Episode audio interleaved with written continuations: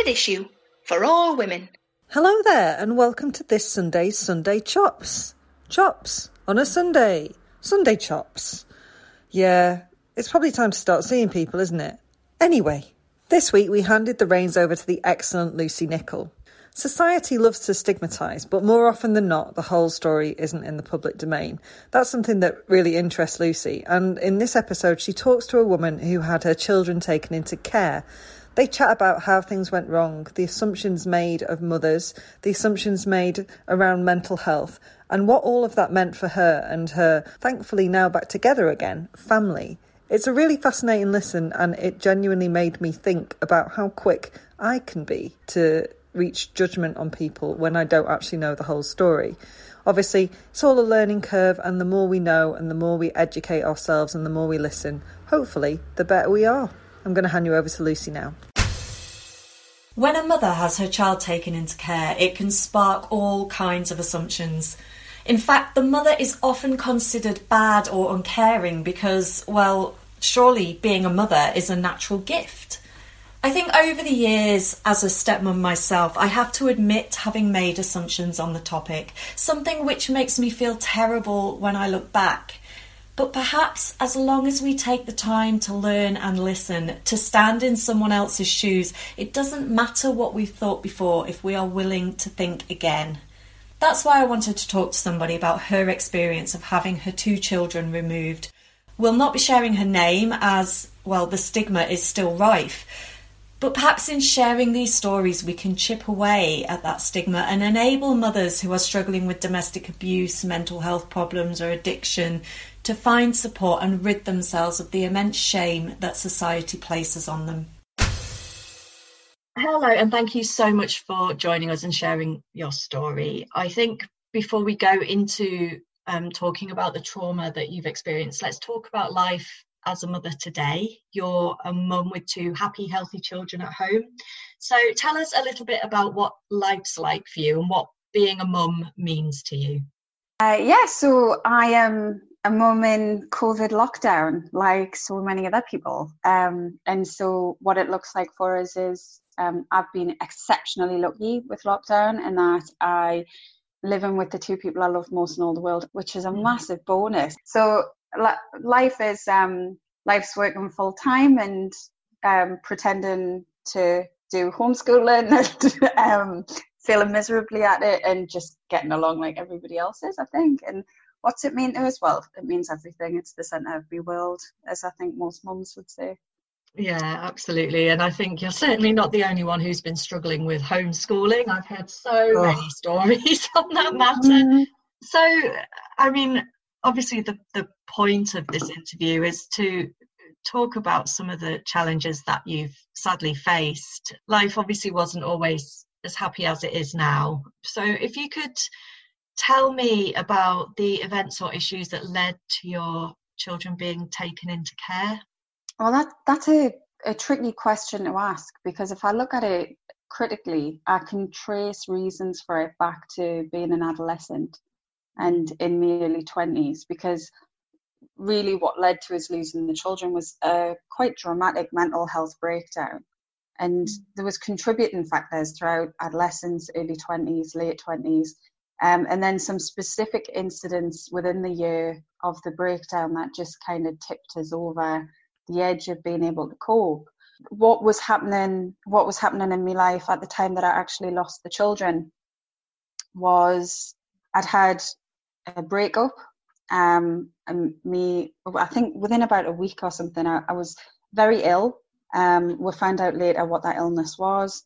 Um, and can create instability in mental health, and did in my case. Um, I was struggling that year with anxiety, depression and addiction, and it culminated in a in a breakdown. And in the midst of it, where I took the children out for dinner, I drank not, notably too much wine with dinner, came home, put the kids to bed, and the next morning woke up and drank.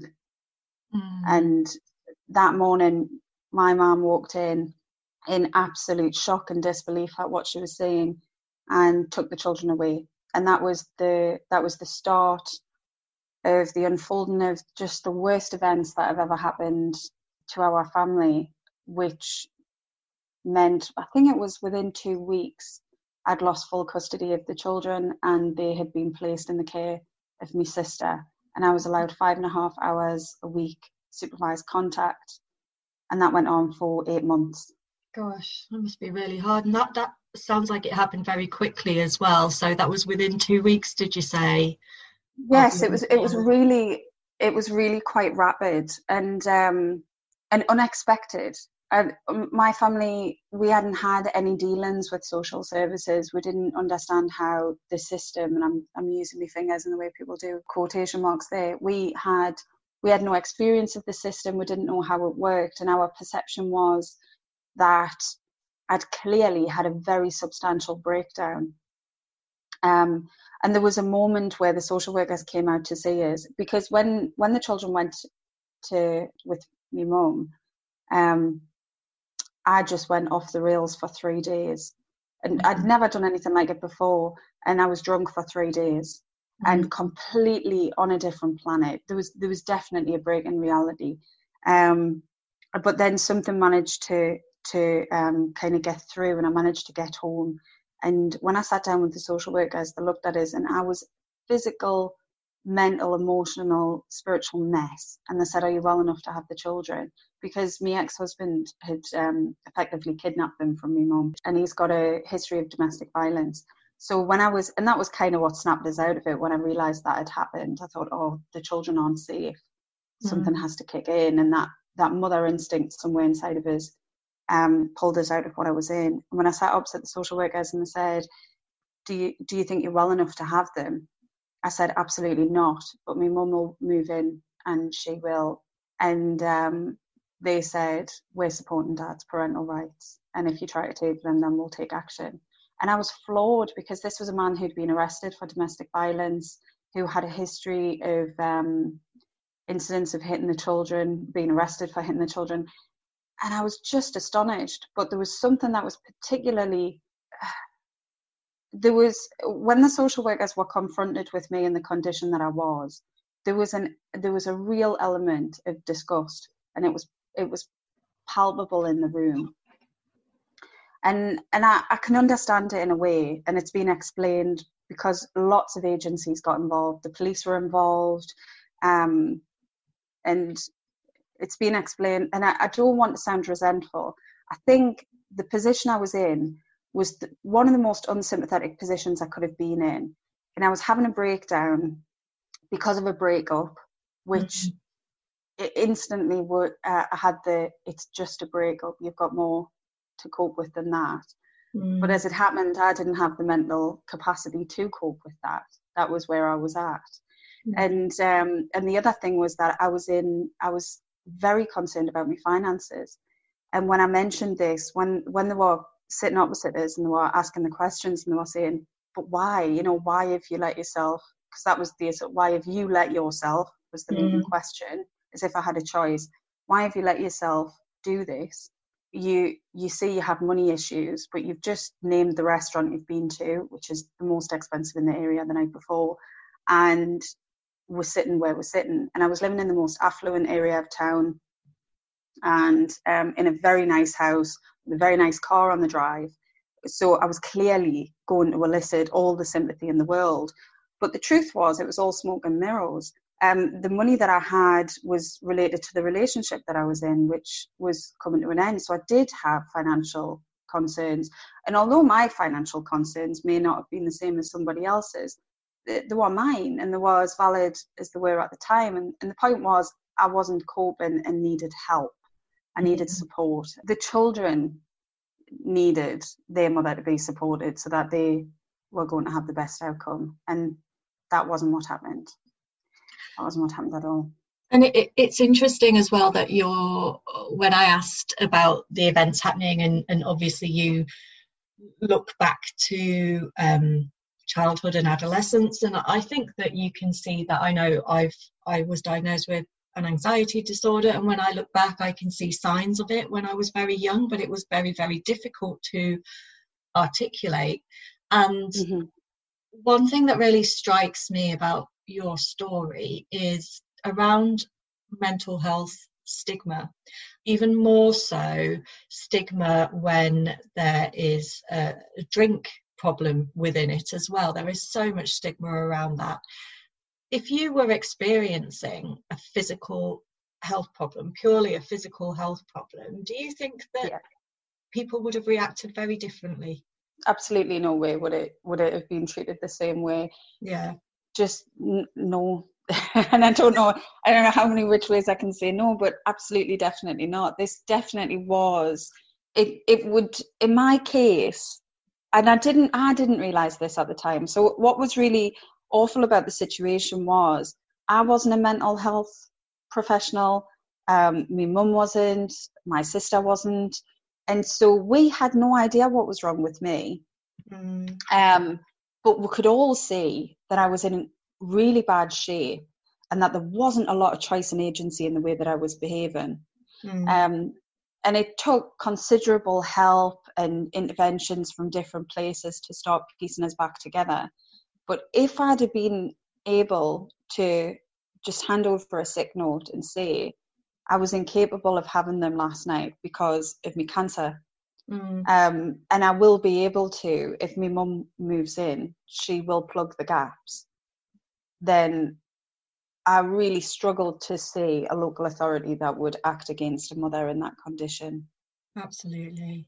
And I also think that it was, there was definitely an element of this was because I was a mother. Because mm. mothers should know best.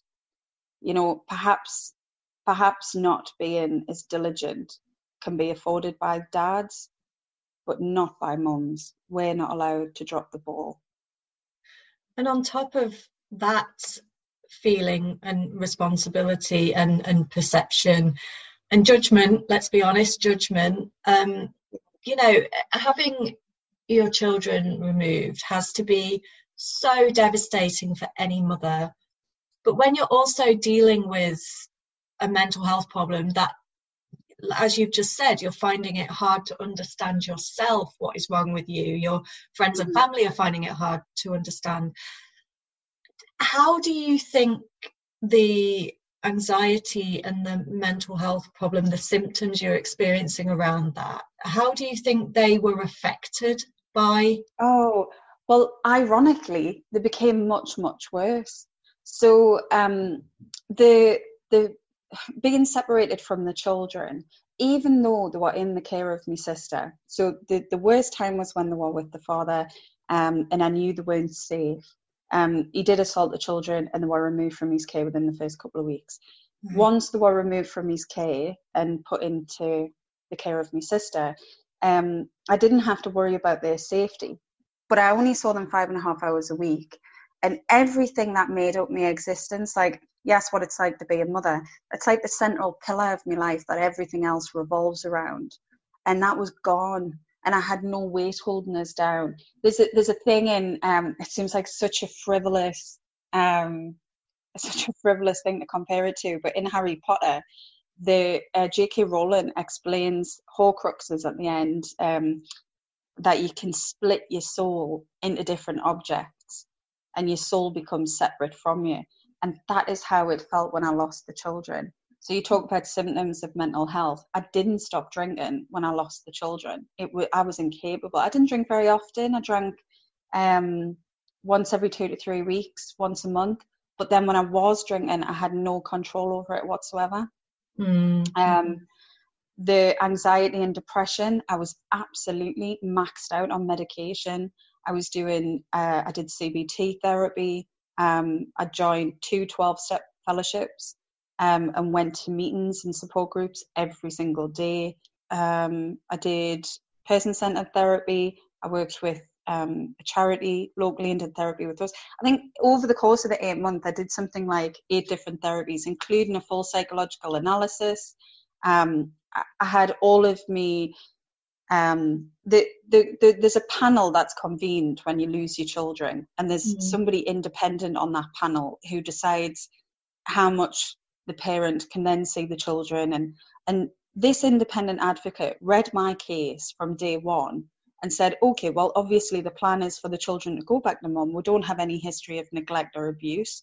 this mm. is a one-off incident, mum's getting help, so let's just start, we don't need supervised contact, we can have unsupervised contact. And social services said, absolutely not. Under no circumstances can you have unsupervised contact. And then, so the next time that we were, and so there was, I had to do a hair strand test, um, and I had to have every, all my medical records gone through, um, you name it, I had to jump through that hoop. And social services blocked at every stage, and the independent advocate and the police said that they'd never witnessed anything quite like it, and they weren't sure what was going on with it.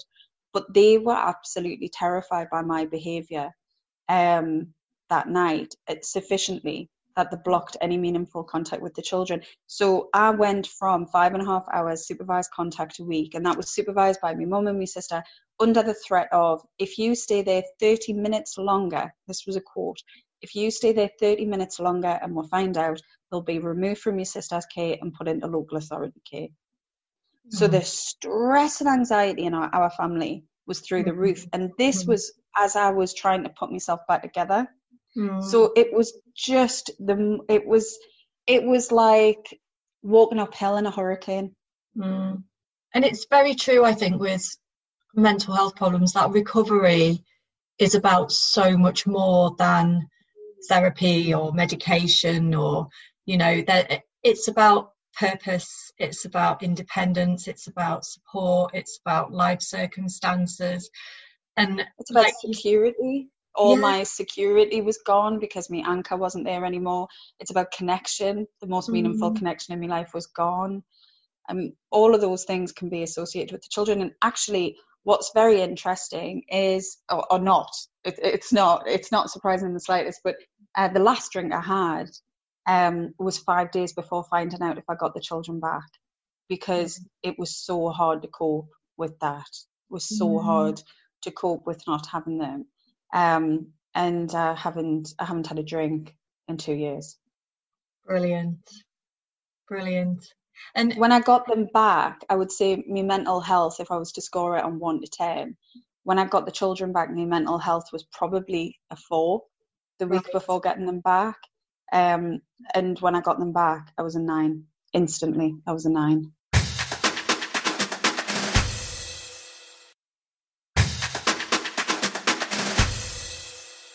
It's interesting from the point of view of expectations and, and what social services were expecting of you, um, because certainly with regards to mental health problems, I mean, you know, this is the same actually with physical health problems. If you have hurt your leg, broken bones, et cetera, you have them fixed, you might have pain relief, et cetera, et cetera, but you don't fully recover until you've done all of that um physio, until you've done your own exercise, until you've built your confidence back up. So it's interesting to think about what social services expectations of your recovery were, because it was never going to be at one hundred percent before getting the children back. And even that transition, I'm sure, in terms of the children coming home, must have been very difficult. Obviously you love to see them, but you must have felt nervous about yeah the, it's, there's a couple of interesting things about what you've just said. So the first thing was about what were the expectations of social services and, and support, and social services didn't actually offer any um they didn't have a roadmap, so to speak, that they wanted us to follow. Mm. They didn't offer any suggestions, so every Every step that I took, I was five steps ahead of everybody else. From the second I lost the children, the only thing, thank God for an addictive personality, but the only thing that consumed us was, I've got to get these babies back. Mm. And so um, it was a twenty-four hours a day, seven days a week. And so I put myself on every parenting course that you can think of. Social services asked us to do not a single thing. The only thing that they did provide was they did a parenting course with us, which they, um, for whatever reason, didn't have time to write the notes up for or evaluate. They did a risk assessment of us, and the paperwork went missing and was never produced. So, and I, so I, I, I don't, I don't know. And also, when we went to court, over and over again, the information that was produced to court uh, was incorrect, and in the worst events there were lies in it, um, just complete falsehoods.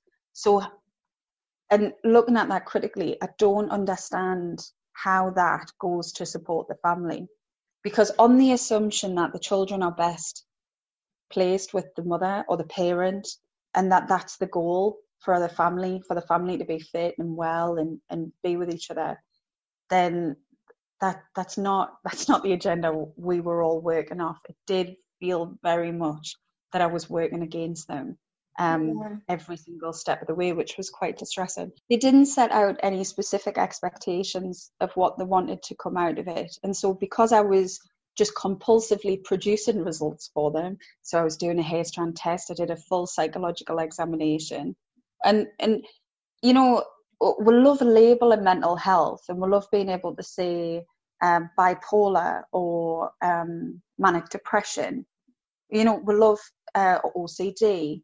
Once we have a label on things, we feel comfortable. When I was doing all of these psychological evaluations, what was coming out of it was, and I was almost desperate. I was almost desperate to get a label of, mm. and you are schizophrenic. And I would say, because I was just desperate for that moment of being like, and that's what it is, and there'll be a treatment and I can cope with it. Mm. And um, and the result that came out of it was, actually, you're just a woman who's been under incredible stress for quite a while and has maladaptive coping strategies, was the term used, which mm-hmm. was... Um, because of problems in adolescence, early twenties, being in a marriage with domestic violence, um, I'd used coping strategies which had worked for a while and then didn't.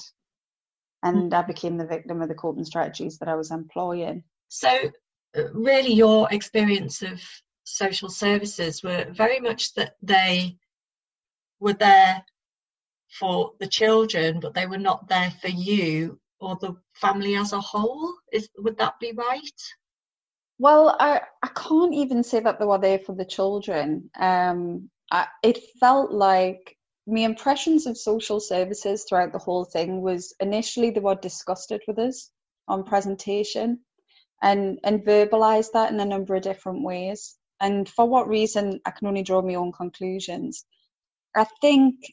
I can't say they were there for the children, because if they were, they would have supported me mm. being the best place for the children to be. I think initially we had discussed, and it was quickly followed by, we have no idea what this woman is or what she's capable of, because she's not fitting in a box that we recognise. Let's take the most severe action possible, which is something that I've heard routinely since the Baby Pea incident. Mm. And that what that did was create an atmosphere where, you know, the most extreme measures were taken just in case. Mm. They didn't want to take any risks, and it didn't feel like they wanted to take any risks for the children, because like I say, there'd never been experience of neglect or abuse, and that was said in the court.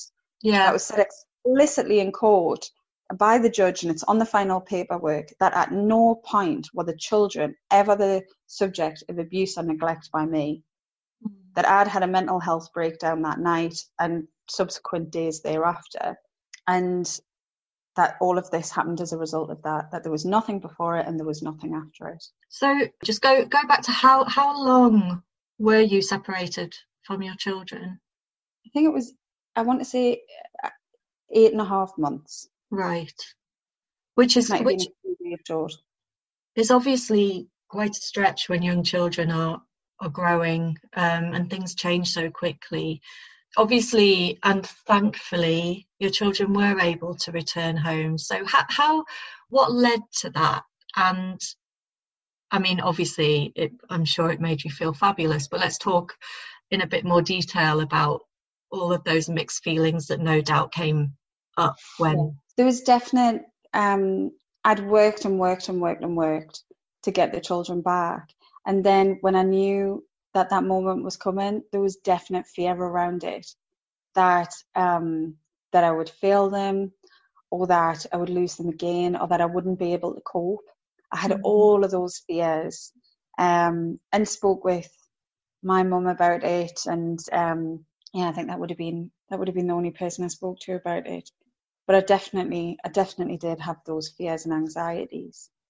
Obviously, you're saying you only spoke to your mum about it. There is, there's a, a and this is the whole purpose of this interview, because there is a lot of stigma around women who have had their children put into care. What what was your experience of of that stigma, uh, kind of as you were separated, and, and to this day, really, do you experience stigma? Yes, absolutely. I mean, when it happened, um, nobody knew.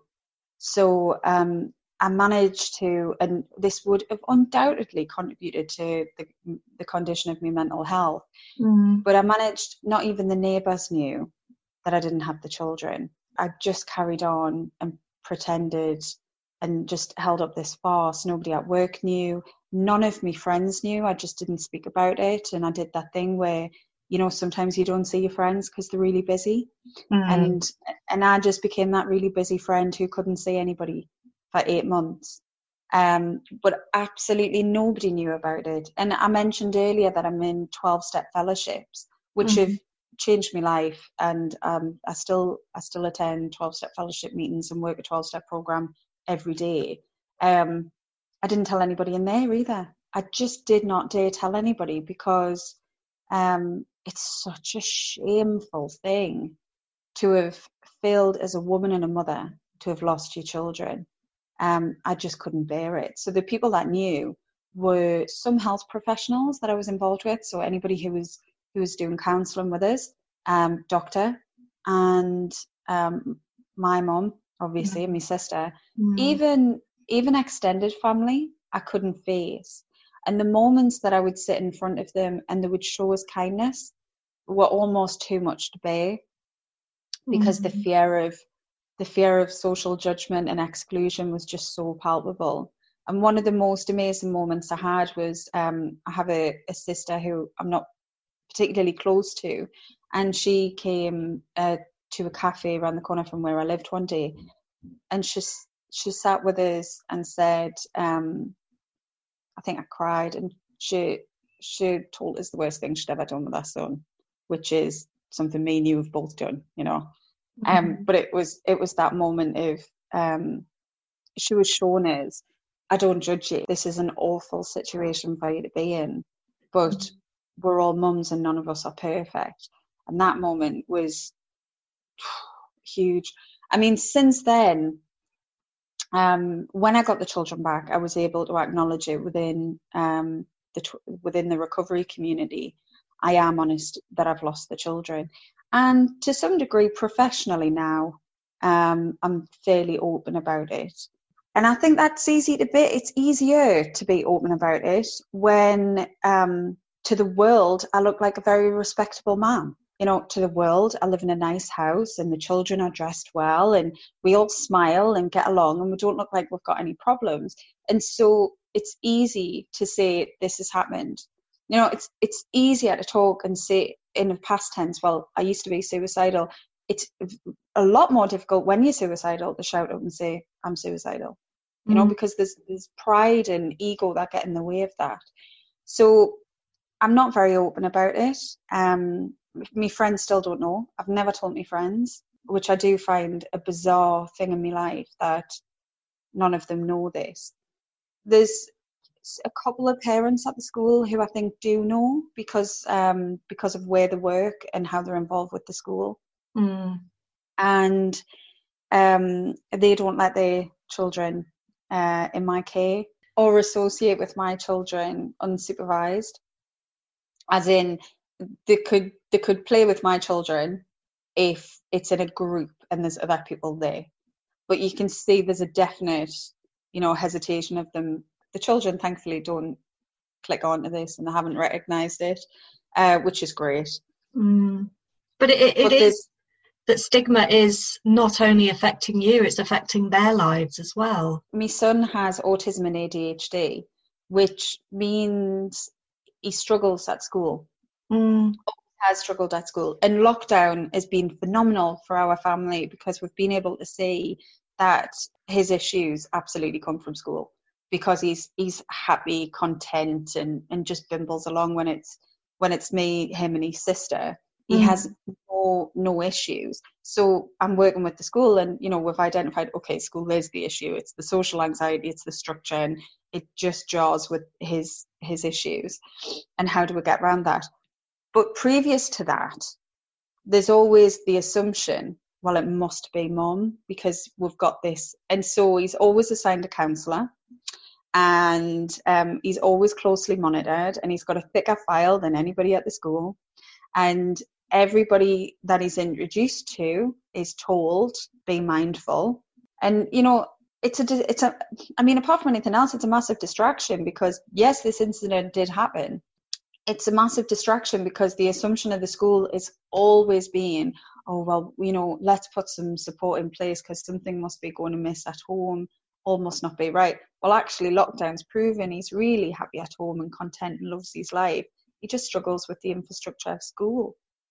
And it's that kind of almost like an unconscious bias, isn't it? Or, or a conscious yes. bias, if that that that it's everything that is happening, any of the issues that come up that you and your family experience is related to the past as opposed to current situation, life, personality, problems, illness, et cetera. That must be really difficult to deal with. I mean, you, you've just had to push yourself through this because it sounds like you've had to come to a lot of your own conclusions and then seek those evidence from the professionals that you've been working with. And, and it really does feel that so much of that is down to assumptions and stigma.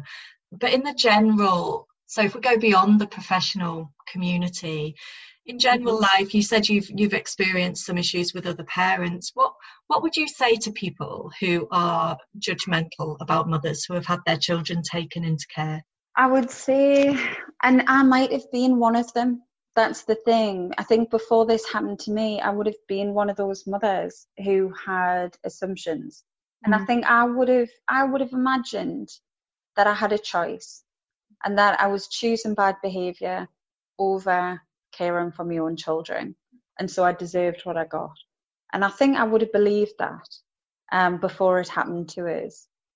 And all I can say to somebody else is that my experience shows me that I love my children every bit as much as any other mother loves their children, and that I was always doing the best I could with what I had.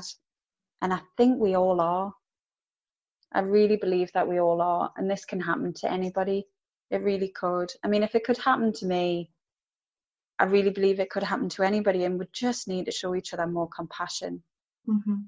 And I think that's um, because, like you say, you, you can have self-stigma, which many people with mm-hmm. mental health problems mm-hmm. experience as, as they're going into recovery, and then show stigma um, towards other people. And it is around lack of understanding. And I think that, you know, there there might be some people out there who do have a, a good understanding, um, who decide to judge people anyway. And quite frankly, I think they're just not nice people. But I do believe that for the majority of people who show stigma, it is genuinely just a lack of experience and understanding. And I think what this conversation shows is that that's okay. Don't be hard on yourself, but please be open to learning. If you if you feel that you've got a really strong view about um, mother who has had her child taken into care, about addiction, about other mental health problems, then challenge yourself, read up about it, speak to people mm. instead of just judging. And I think that's so important. Yeah, I was just about to say the biggest inhibitor to getting well is living with that shame. Moving on to today. Today will look like me doing work, trying to be with the children as much as possible. We'll have dinner together tonight, and we're doing a uh, we're doing a, a nightly movie. So oh, we'll lovely. all sit under the blanket. Sounds like you've got a lovely day ahead. And I want to say thank you so, so, so much, because I know that it's probably very difficult for you to talk about. You're obviously in a good place, um, but I do think having these conversations will help other people who are going through this or who may have preconceptions about these experiences. So thank you so much. Thank you very much, Lucy. It's amazing to have somebody show this topic attention.